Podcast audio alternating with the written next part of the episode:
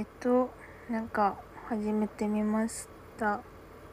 ポッドキャストやります。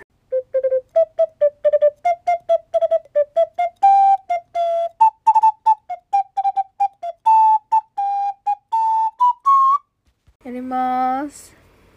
やりますやりますやります。独り言をずっと喋ります。よろしくお願いします。えっと昨日昨日そう昨日実家から帰ってきてお盆で帰ってたんだけどお盆お盆から帰お盆から帰ってきてお盆から帰ってきて帰ってきたんですよ。帰ってきたんだけどなんかめちゃくちゃバイトとあとなんかコンクールそう私は大学でピアノを学んでいるんですけどそのコンクールが詰めに詰めに詰まっていてそうで練習とバイトの日々で休みがなくうんつかの間のお盆休みでお盆休みは楽しかったんだけど楽しかった楽しすぎてあのー東京に戻ってくるのが辛すぎましたね。すごく辛かった。本当に辛くて。辛かったな。辛い。まあ辛い辛いね。うん辛いんだよね。辛かった。つ まあ辛いかったんだけど。まあでも昨日は辛いな。辛いな辛いなと思って。いて辛いなと思いながら寝て起きて今日はえっとその練習に行ってきてでも練習したらなんかまあまあうまくできてたちょっと、うん、楽しいかもと思ってその後なんかコーヒー飲みたいなと思ってなんだっけなコーヒー茶館みたいな茶館？コーヒー茶館って読むのあれって。の池袋のお店になんとなく入ったらなんか一番安いコーヒーが1100円してうわ入る店ミスったと思ったんだよね。なんで1100円のコーヒーを飲まなきゃいけないの？自分で入ったんだけど。ちゃんと調べればよかったんだけど。1100円の一気飲みしたら5秒ぐらいで飲み終わる量の1100円のコーヒーを1時間かけて飲んで飲んだ。飲んでゆっくりしてああ1100円飲んでると思って。なんか店員さんがすごいイライラしてて男の店員さんがなんか片付けでてるのを見てたらあの荷物入れるカゴを蹴飛ばしてボーンって飛んでてああ飛んでる。カゴが飛んでると思いながら1100円のカフェオレ飲んで。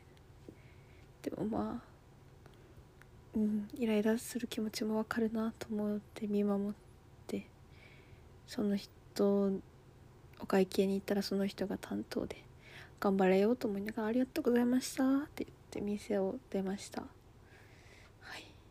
そここからバイトに行ってバイトがねそうバイトがパン屋さんでバイトを7月中旬に始めたんですけどまあいろいろあってなんか店長がちょっと理不尽な感じで怖怖い怖いじゃないな。理不尽でなんか理解できないようなちょっと嫌なことをされてしまってこの間まで悩んでたんですけどまあなんとかしなきゃと思ってあの 8, 月いっぱいで辞めさせてくださいとお話をしたら OK をいただいたので残り2週間くらい働くぞという感じでいまして。うん。そう。でお盆で休んでたから1週間ぶりに出勤してもうねそのなんか店長さんのこと体がね拒否してるからすごく行きたくなくて。あやだなと思いながら行ったんだけどでももうもう辞めれると決まったので私そのこの後もめっちゃシフト入ってるからずっと嫌だなと思いながら働くのはもう辛いでしかないからもう感情消すしかないよなっていう気持ちになったんですよ。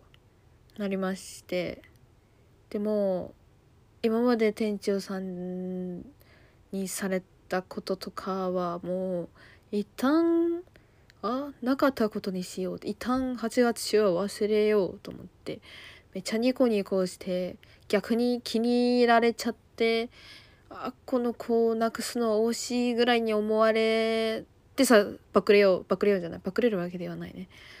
さよならしようお金をもらってさよならしようと思ってすごい今日ニコニコ。もう挨拶の時点から「おはようございます」って言って目合わせてめっちゃ目バキバキの目合わせてめっちゃ笑顔で「おはようございます」って言って「お願いします」って言ってめっちゃバキバキバキバキに働きました。うん。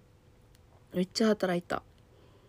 でそしたらなんか店長さん帰りにこの間まではね全然そんなことなかったんだけど帰りにパン2個パンくれてシュークリームとピザのパンくれてうわーなんかねまあパンもらえるのは嬉しい嬉しいし帰ってから食べて美味しかったんだけどでもなんかうーんあからさまにこっちがニコニコしたら店長さん機嫌良くなるんだっていうのがまあ扱いわかるのは楽なんだけどなんかちょっとショックだったな。ショックだった。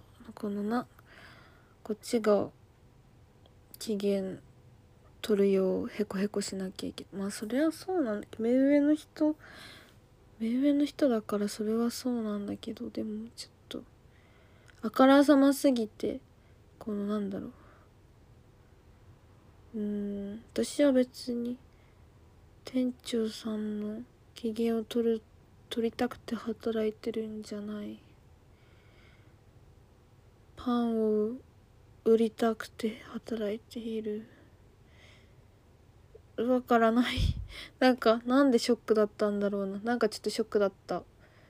あからさますぎて。あからさまに店長さんなんか声でかくなってたし。いつも声ちっちゃいのに「おお疲れ!」みたいな感じで最後言われて「おきげいいパンくれた」と思いながら帰りましたショックでしたそうでもでもあでもこういう態度を取ればお互いそんなにストレスなく働けるんだなと思ってうんこの後の錬金とか長時間シフトがちょっと嫌じゃないまあ昨日までよりは嫌さ加減が減ったかな。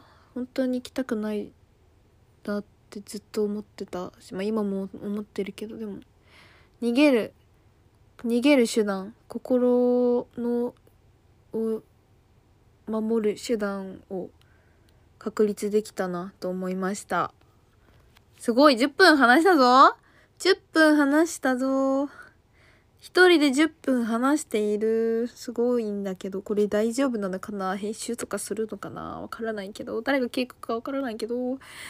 ね でも今日はその何？カフェオレ飲んでてあのこないだ私がなんかそのバイトのでめっちゃ悩んでた時に友達にに聞いてほしくて助けてほしくてインスタライブを1時間くらいなんか1時間も話してたんだよな。1時間くらいしてそのアーカイブをカフェオレ飲みながら聞いててなんかやっぱり私声いい声してんなと思って。そうそのアーカイブ自分の声が良くてなんかね自分で聞き直しちゃってんだよな。自分の声いい声だなと思って。ってるからなんか声の良さで声の良さっていうかキャラクターと声の良さでふわふわ喋ってても許してほしいな許してくれないかな。なんか苦情くんのかなちゃんと喋れや。ちゃんとこの何？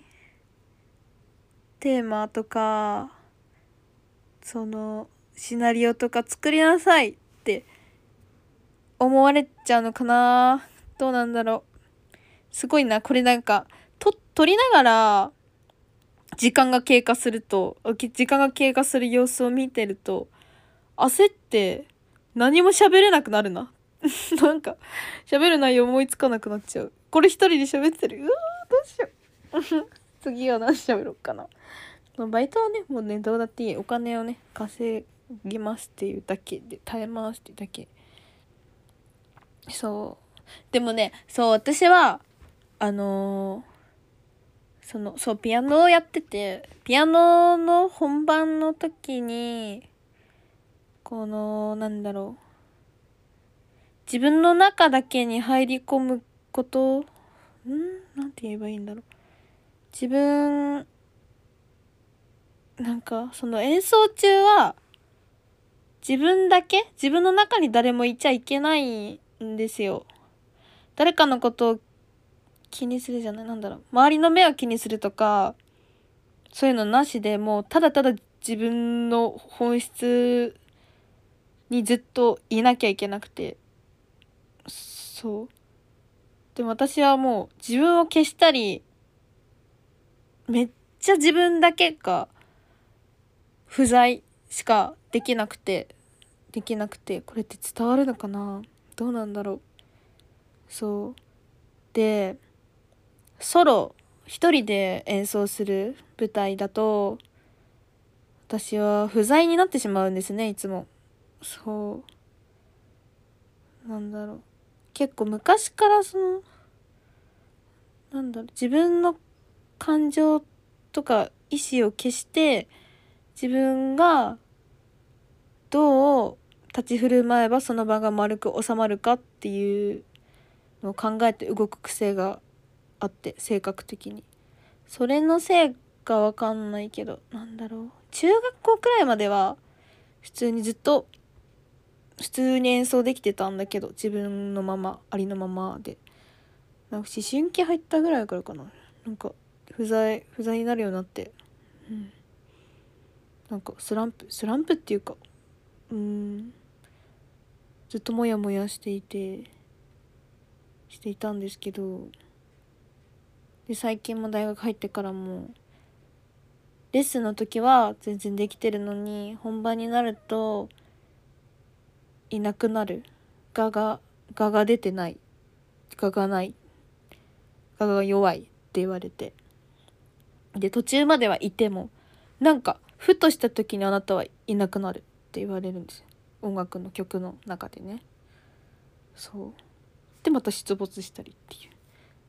うんすごく気分や気分やというかコントロールできないんですけど 自分の自我を。自我をコントロールできない。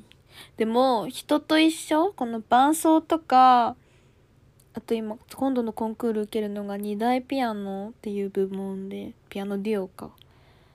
2人で1曲弾く。2台のピアノを使って人で1曲を弾きますっていうそういう部門があるんですけど、うん、それだと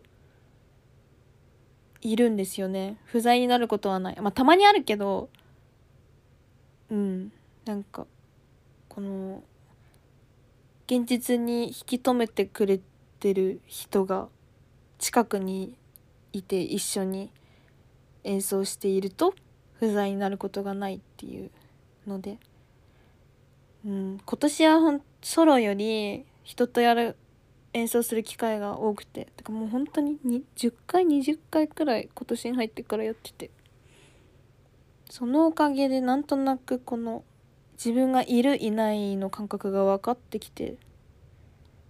そうなんでこの話になった？あそうそうそうそうそうそう。であのー、なんだろう普段の生活からあの自分の顔を出していこうっていうのをね心がけるようになったんですよ。どう立ち振る舞えば丸く収まるかっていうのに合わせて動くんじゃなくてそれも頭に置いておいてそうしたいなって思う時はするんだけどでもまずは自分がどうしたいか何を考えてるか何が嫌か何をしたいかっていうのをまず考えてっていう癖をつけていてつけるよう心がけていて。でもそしたらそのバイトでの店長に理不尽なこと言われたりえってなんか理解できないことなんでそうなるんだろうって思うことに対する気持ちに素直になったらうんすごい苦しかったな。苦しかった。なんでそうなるんだって苦しかった。そこで不在になっちゃえばその場が丸く収まるように何も考えないでニコニコはできるんだけどでもちゃんと本当に自分がどう思ったかって感じてその気持ちに素直になったらすごい辛くてもうその場にいたくなくなった。からなんだろう。演奏する上ではそう自分を表現するっていう、まあ、音楽とか何でも芸術。そう自分であり続けなきゃいけない時は絶対自分の気持ちとか考えとか自分であり続き何言ってんだろう。自分じゃなきゃダメなんだけど社会に属す社会の一部になる時は自分を決してうまく丸く収める方がいいっていうかなんだろう逆に自分が傷つかない苦しまなくて済む。苦しんでるんだけどね。苦しんではいるんだけどだって嫌なこと言われてはいるから。でも嫌なことを言われてもそれを自分の中でなかったことにすればその場は丸く収まる。丸く収めて社会に属してお金を稼ぎ続けるということしかそれが私なんだ それをすることでお金を稼ぐことができる。自分を養っていくことができる。そうしなきゃ生きていけないのかな？悲しくなってきちゃった何分話したかな？もう20分話したぞこの悲しい感じで終わろうかなあんまり長くてもねよくないよねどうしようこんなこんな今の話全然何も一つもまとまっていない。ただ辛い、辛いよねっていう話をしただけだな。まあいいか。あ、最後に、最後になんか明るい話しようか。そう、私はねあの、お兄ちゃんがいるんだけど、実家に帰った時に毎晩お兄ちゃんと一緒にホラー映画見て楽しかったんだけど、お兄ちゃんが筋トレバカなんだけど、なんかね、普通に働いてて社会人なんだけど働いた帰りに3時間筋トレして帰るっていう意味わかんないどうなってんだっていう筋トレバカなんですけどでお弁当もすごいんだよ私できないんだけどさ。毎日お弁当を作ってる。違う。あのうん。作ってるんだけど。あの1週間分を休みの日に冷凍して作りためておくんだって。1週間分。で冷凍庫に入れてで次の日食べる分は冷蔵庫に入れてっていうのを1週間分作ってて。でも筋トレ大好きだからタンパク質と何？タンパク質中心の？食事らしくて？鶏肉ばかり？塩麹つけた鶏肉ばかり食べているらしくて。うん。で朝ごはんもパン食パン何もかけないの1枚を食べているらしくて。なんか食事のことを自分で餌と呼んでいて餌を1週間も作っているって言ってて。なんだそれと思ったんだけど。であの油とかも全然取らないようにしてて。でも あの一日の中で唯一摂取する油分がアンパンマンポテト1個っていう。